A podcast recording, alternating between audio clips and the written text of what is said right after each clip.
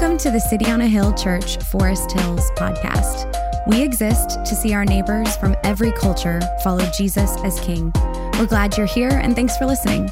More information about the life and mission of City on a Hill can be found at coahforesthills.org.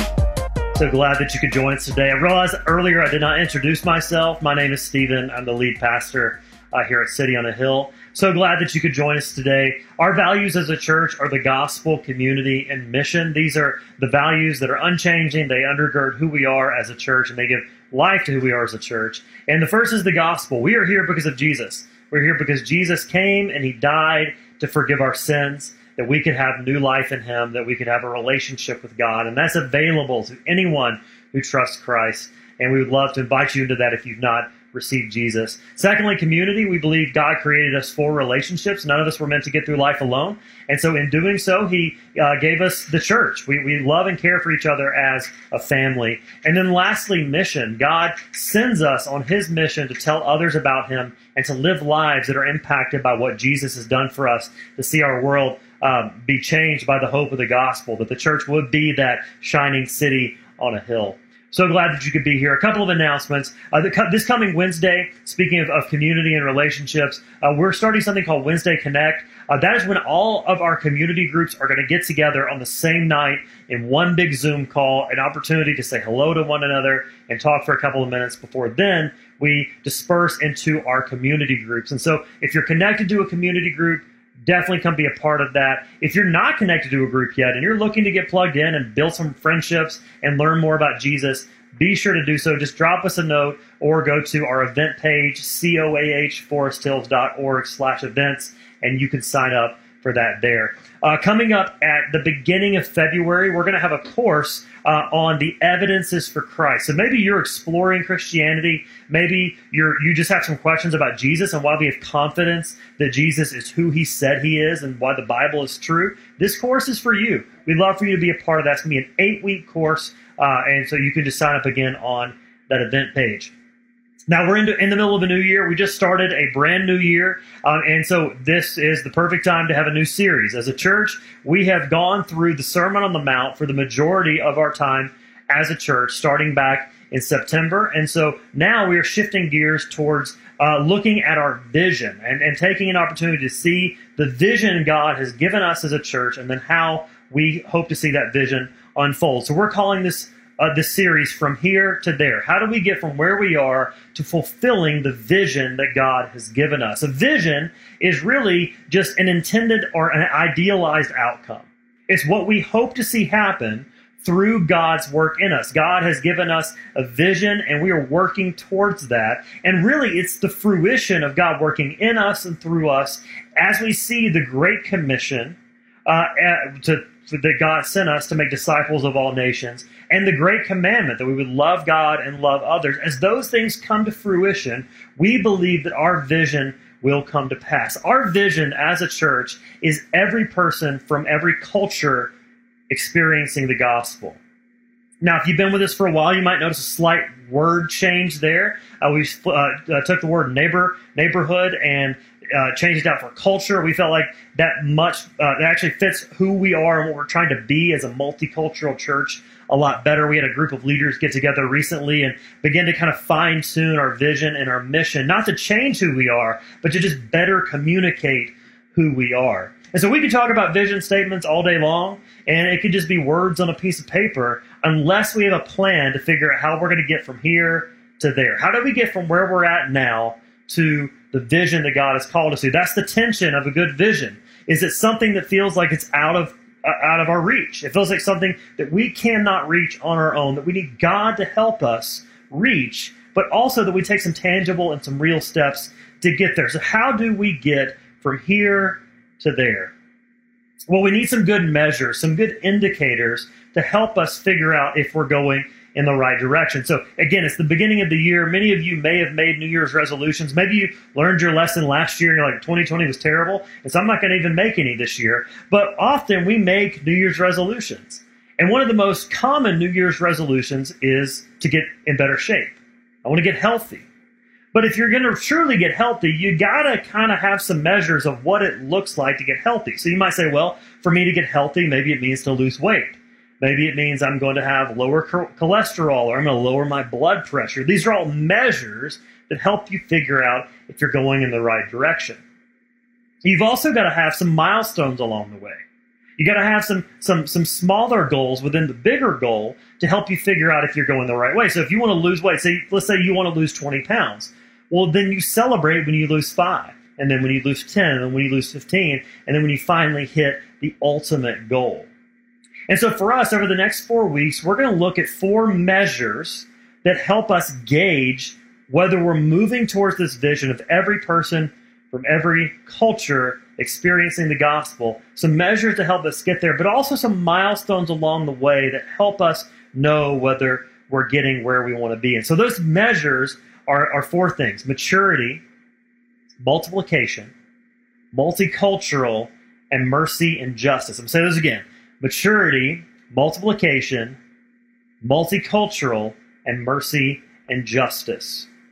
These are the things that we are growing toward, but we're also growing in. We want to celebrate how God is working in us along the way. We don't want to overlook the progress that we're making for the sake of the long term goal.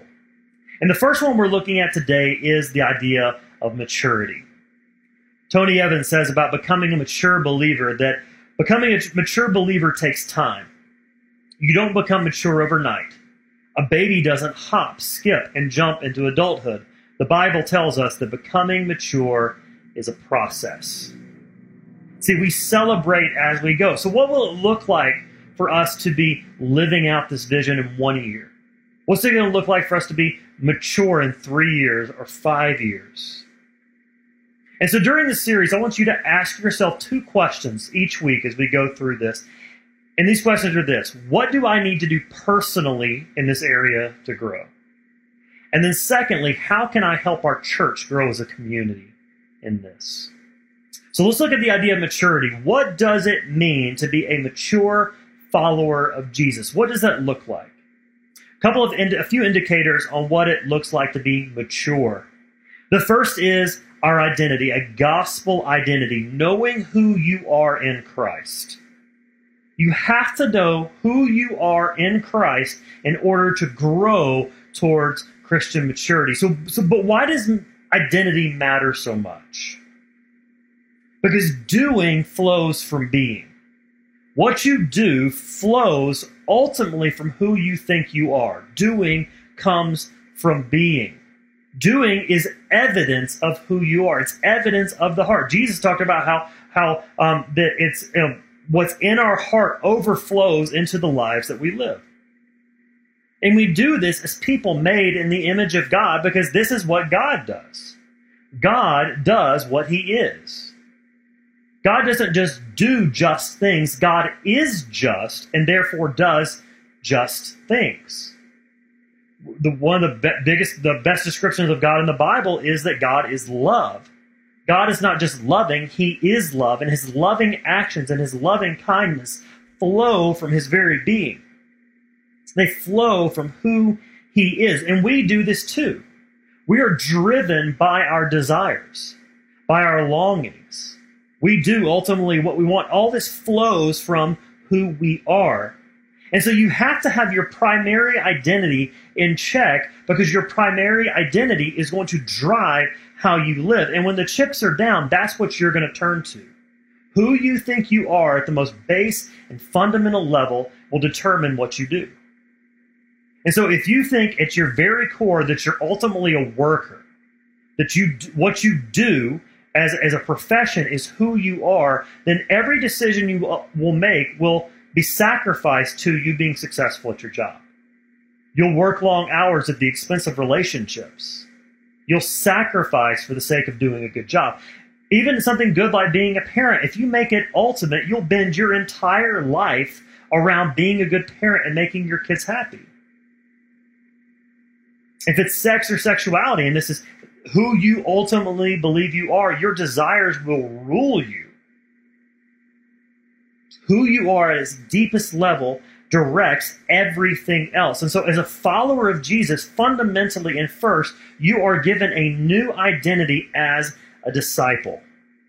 And this is vital to growing and changing and maturing as a follower of Jesus, that your identity changes. It fundamentally changes who you are. And this is why Jeff Vanderstelt says that Jesus didn't call us to merely make a decision for him. He doesn't need our vote of approval. He doesn't want deciders, he wants disciples, people who are devoted to becoming more and more like him in everything every day. Our passage today in 1 Thessalonians 1 is chocked full of identity language. In verse 4, we see it right out the gate. For we know, brothers, loved by God, that he has chosen you. We could do an entire sermon series on that one verse. This idea of our identity and our, our identity as disciples of Jesus, as followers of Jesus, takes on three components. And the first one we see here in verse 4 is that you're part of a family. Paul addresses the Thessalonians as brothers. The word there, the connotation of that word, I love the way that the, the Christian Standard Bible translates this as brothers and sisters. The, the word is literally brothers, but the connotation is brothers and sisters. It's fundamental and it's core to the gospel. You have been brought into a new family. You are called a child of God. You have a good father if you have trusted Jesus to take your sin to pay for it, and to remove the barrier between you and God. And in doing so, you get a new relationship with God that He is your Father, that you're His child, and now you have all these brothers and sisters in Christ. We see this freedom in Galatians chapter 4, verses 4 through 7. But when the fullness of time had come, God sent forth His Son, born of woman, born under the law, to redeem those who were under the law, so that we might receive adoption as sons. And because you are sons, God has sent the Spirit of His Son into our hearts, crying, Abba, Father. So you are no longer a slave, but a son, and if a son, then an heir through God. Again, that son language is not leaving out you ladies. In fact, that, that son language is about inheritance. It means that if you are a brother or sister in Christ, if you've been brought into God's family, you get the inheritance that in the ancient world only the firstborn son would have been given. And Jesus, as our brother, gives us everything that he rightly deserves, including his relationship with the Father. We get that through faith. But why do we get that? Do you get that because you just you're just killing it? You're just crushing it. You've got your to-do list and you've done, you know, 10 out of 10. Is it because, you know, you're meeting all your goals and you're impressive? No. In fact, here in verse 4 it says because you're loved by God and he's chosen you. You're loved by God, and He has chosen you. In other words, you didn't choose Him first. Our hearts are bent towards sin. They're bent towards sin. And the Bible says that our hearts are dead and our we're dead in our transgressions. We're dead in our sins. And so you might hear something like chosen, or you might hear the word elect or election, and think that it's this exclusion and it's about pride and only like the elite get in. In fact, it's the actual opposite of that. It's that you and I don't deserve to be a part of God's family. Yet in His grace, He loves us and He chooses us, not because of anything that we've done, but because of what He has done on our behalf. It's not meant to puff you up, it's meant to humble you. It's meant to give assurance that your actions cannot separate you from the love of God. He did so out of love. I love the way John Stott puts this. He says that he chose us because he loves us, and he loves us because he loves us. Not because of anything that we bring to the table. And this is a mystery. But what it means is that you're wanted in the family of God. That he did everything necessary to make that happen, to make you be a part of his family, to call you to himself. This is the inward call and work of the Holy Spirit to convict you over your sin, to call you to faith, and to convince you of the goodness and the beauty of the gospel. But why was Paul confident of this? Why was Paul so confident? Well, their lives were evidence. Their lives gave evidence that the, their election was real, that their, their being chosen was real, that they really were Christians. In verse 5, it says, The gospel came not just in word only, but also in power. It, it had changed them. And the gospel changes each one of us. It fundamentally changes us when we understand what God has done, that the work in you always leads to work through you.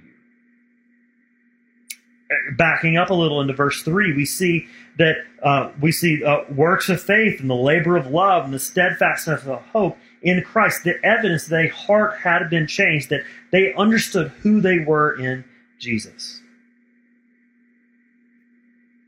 See, living out our identity as children means that we see Jesus is so faithful, therefore we have works of faith. We see his steadfast hope and love, so therefore we live with hope. We see his love towards us, so we love others. What would change if you saw yourself and others as part of your family? You probably start living like you have nothing to prove because you're already delighted in.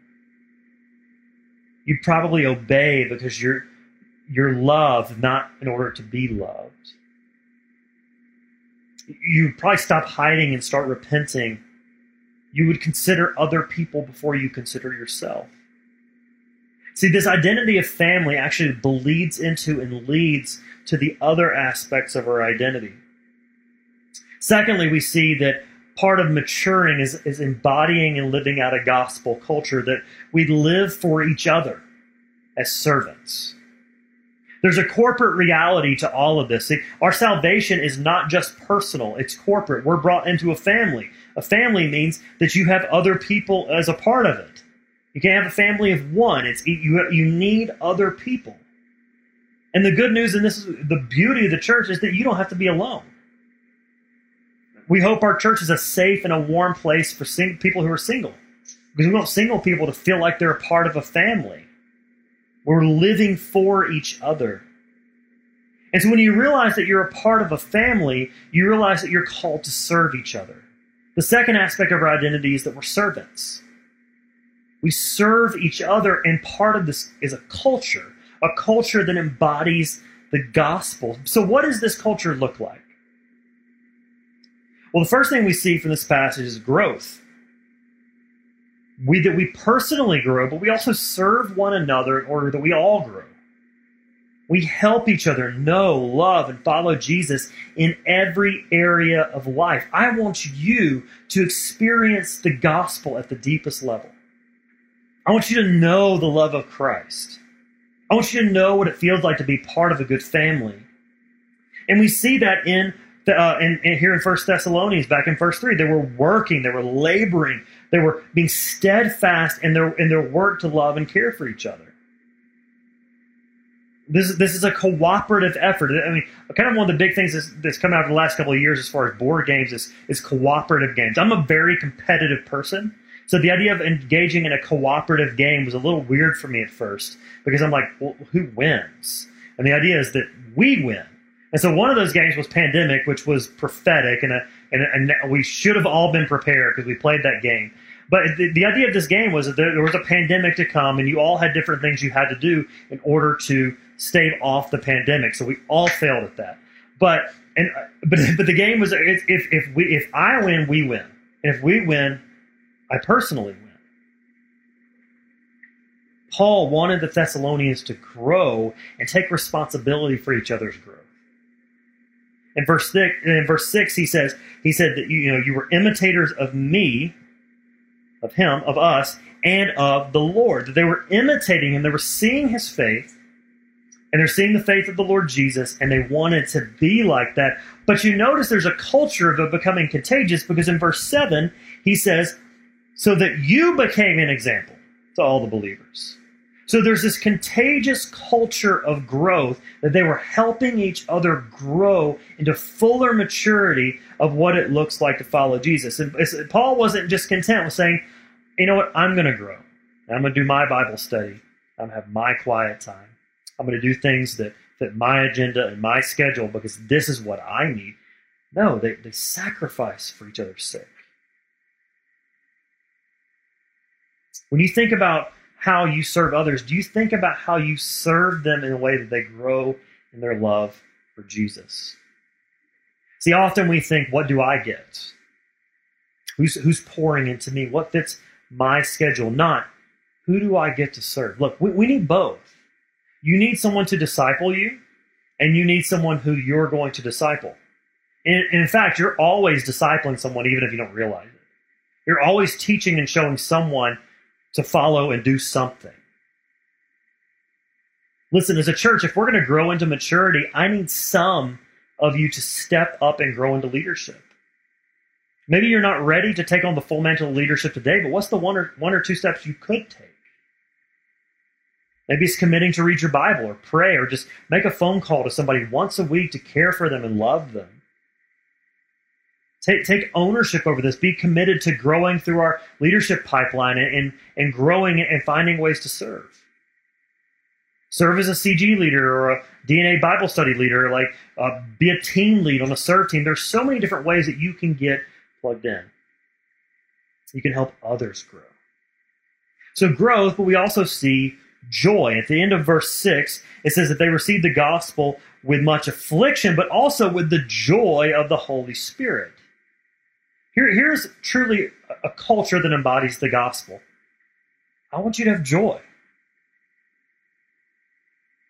You want others to have joy because your sin is forgiven, because your shame's been removed, because you have nothing to fear.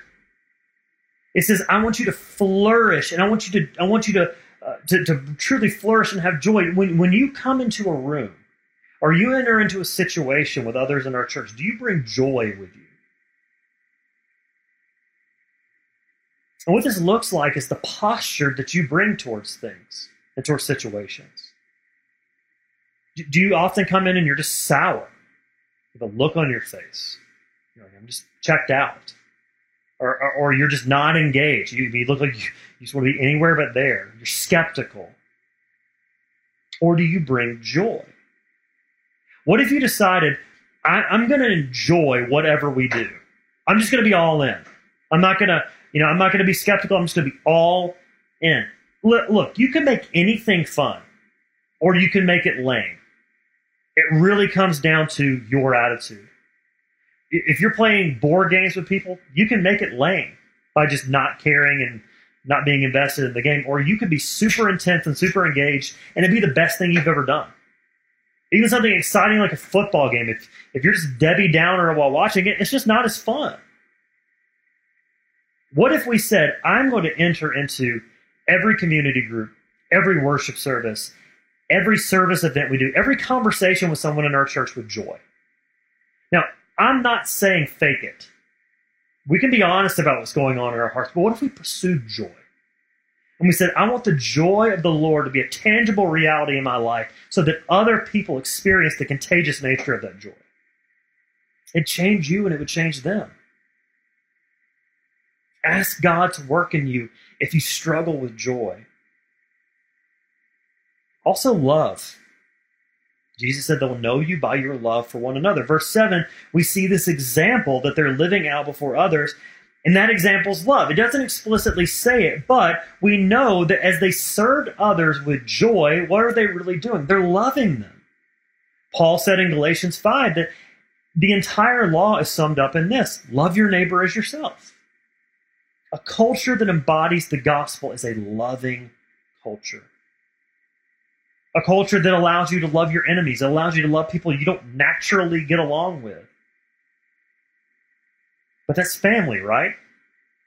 You didn't choose your family. You didn't get to choose that crazy uncle who came over for Thanksgiving. You, you didn't get to choose that person, but that person's part of your family. The gospel allows us to embody a culture of love, a culture of family, serves each other in love. It says, You're my people. And this is why over the next couple of months, we're going to start pressing into membership. We're going to start having some, some membership classes and talking about what it means to be covenant members. That's a part of growing in maturity is this committed culture of love with one another. And this allows for vulnerability. It allows the safety and time for God to shape us and grow us this further through this culture of deep friendship that looks like family. This frees us to be changed by the Holy Spirit to long after Jesus and his mission. So maturity looks like a family of servants, but that, that group of that family of servants also lives on mission. The last thing we see about maturity is that there's a, an activity to it, gospel activity, that we're joining God in his work as missionaries. And I'm not, I'm not going to spend a ton of time looking at this today. We're going to unpack it over the next couple of weeks. But it's important that a part of our identity as disciples is that we're missionaries. We are sent into the world with the good news of Jesus. And when we think of missionaries, we typically think of those people who go far away to tell people about Jesus, who are like professionals. And is that important? Absolutely. It's absolutely important. That's why we as a church, we support church planters. We want to support church planters here across Boston. That's a part of maturity, part of multiplication. We'll talk about that more next week. We support global missions. We want to have global mission partners. We're exploring what that looks like right now. And we hope to send some of you. We hope some of you will count the cost of missions, count the cost of church planting, and you will go. But doing missions starts from a heart of missions and understanding that you have a fundamental identity as a missionary, and that begins in everyday life. For everyone and for every area of our lives, to be made much of, for, for Jesus to be made much of, requires that we live with the posture of missionaries, people sent to tell others about Jesus. How does our city experience the gospel? It's through ordinary people doing ordinary things with the intention of making Jesus known. That's all it is. And we see this in the life of the Thessalonians that in verse 8, their reputation went ahead of them. And it's evident that the gospel had changed them. And this is why this identity is so important. Because for them, it was personal. They had a message to tell because this gospel had radically changed their lives.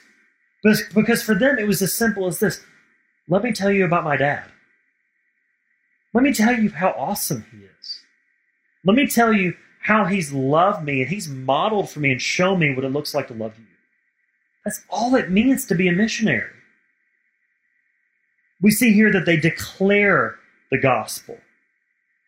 In verse 8, it says, For not only has the word of the Lord sounded forth, so the word of God was sounded forth. They declared the gospel, declared the good news, but also they demonstrated it. It says here that that um, it sounded forth, but also your faith in God has gone forth. Their example, their lives were, were had embodied this culture of love and service so much so that people began to see it. And from Macedonia to Achaia, from north to south, was several hundred miles. They had begun to build a reputation as people who lived sent to their region.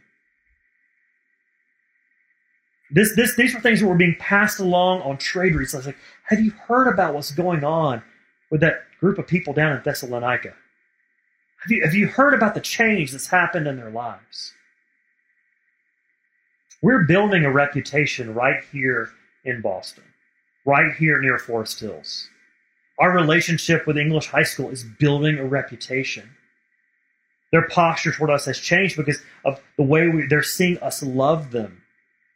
In fact, over the next uh, couple of months, we're entering into a process called the Neighborhood 360 process, where we're going to get a better understanding of our neighborhood and, and, in order to help us love and care for our neighbors as missionaries. We'd love for you to be a part of that. If you want to fill out a connect card and just put 360 on it, we would love to talk with you about how to be a part of that process of helping us discover how to better love our neighborhood. The people heard, the people saw it build a reputation. But I want to be super careful. You could easily hear this and say, think I'm telling you just to run yourself ragged for the kingdom of God. I'm not trying to be like a football coach who's like trying to pump you up with a halftime speech and like slap you on the backside. And, okay, say, okay, go be somebody. Like that's not what I'm doing. There's actually a beautiful invitation in this passage to be empowered with everything that you need to do God's work from a posture of rest. In verse 5, it said, The word came in power and in the Holy Spirit. You get to work with everything that you need from God to do His work, to be on mission with Him, and that He promises renewal and joy in your soul. See, God's mission requires God's renewal in your heart to refresh you, to give you rest, to delight in God Himself. And unless we rest in this and are empowered by the Holy Spirit, we will falter in our own strength. We will run ourselves ragged. See, gospel activity is a continual cycle of abiding in Christ and being sent by Christ, abiding in Christ and being sent by Christ. And as we rest in Him, He refills our tank to go on mission with Him, to give everything we have for the glory of God, for the good of our neighbors. And this requires that we return to Him again and again. And the good news, because we're joining God in His work, is the pressure's off. We get to have fun with this. See, this is maturity. It's it's your identity. It's knowing who you are. It's living as a servant. It's joining God in His mission. Gospel identity, gospel culture, gospel activity. What would this look like over time? It would mean that we grow theologically, a better understanding of who God is, with our heads, a deeper understanding in our hearts of, of our identity as His children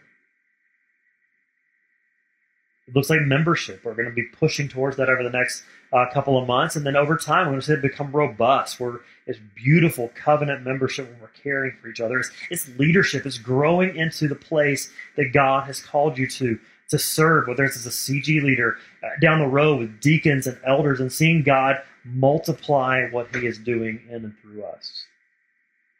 Really quickly, I want to talk about the how we get there, the things that you can do, the habits that you can press into in order to see God make these things flourish in your life. Four simple things gather, grow, give, and go. Gather together. Be, just be present. Come, be, you know, on Sundays, whether it's on Facebook or Zoom or when the world gets back to normal we can be together every week, gather together for worship. Do not miss out on that. Hebrews 10 tells us that we're not to neglect gathering together in your community group. Find a group of people to love care for, to call your people informally. Just be friends, like gathering together, growing personally. If you've not uh, checked out our discipleship plan, we'd love to send that to you. Again, growing theologically, growing as a leader, giving, giving of our time, our treasure, and our talents, you know, investing in people, giving a part of what God has given us in order to financially push the mission forward, to serve, and then to go, to live on mission to our neighbor and to the nations. Again, think about those two questions. What do I need to do personally in this area? What do you need to do personally to, to grow maturity? And, and what can you do to help our church push as a community towards that maturity? Maybe it's a maybe for you it's a relationship with Jesus. Maybe for you it's that first step. You need to trust Jesus to save you. You need to enter into a relationship with him. It's as simple as this that Jesus gave his life for you, he paid for your sins. And through trusting Christ alone, you can be a part of this family. You can receive a new identity. And if that's you, we'd love to talk with you about it. Drop us a message in the chat. Be sure to send us a connect card and check that you want to talk about a new relationship with Jesus.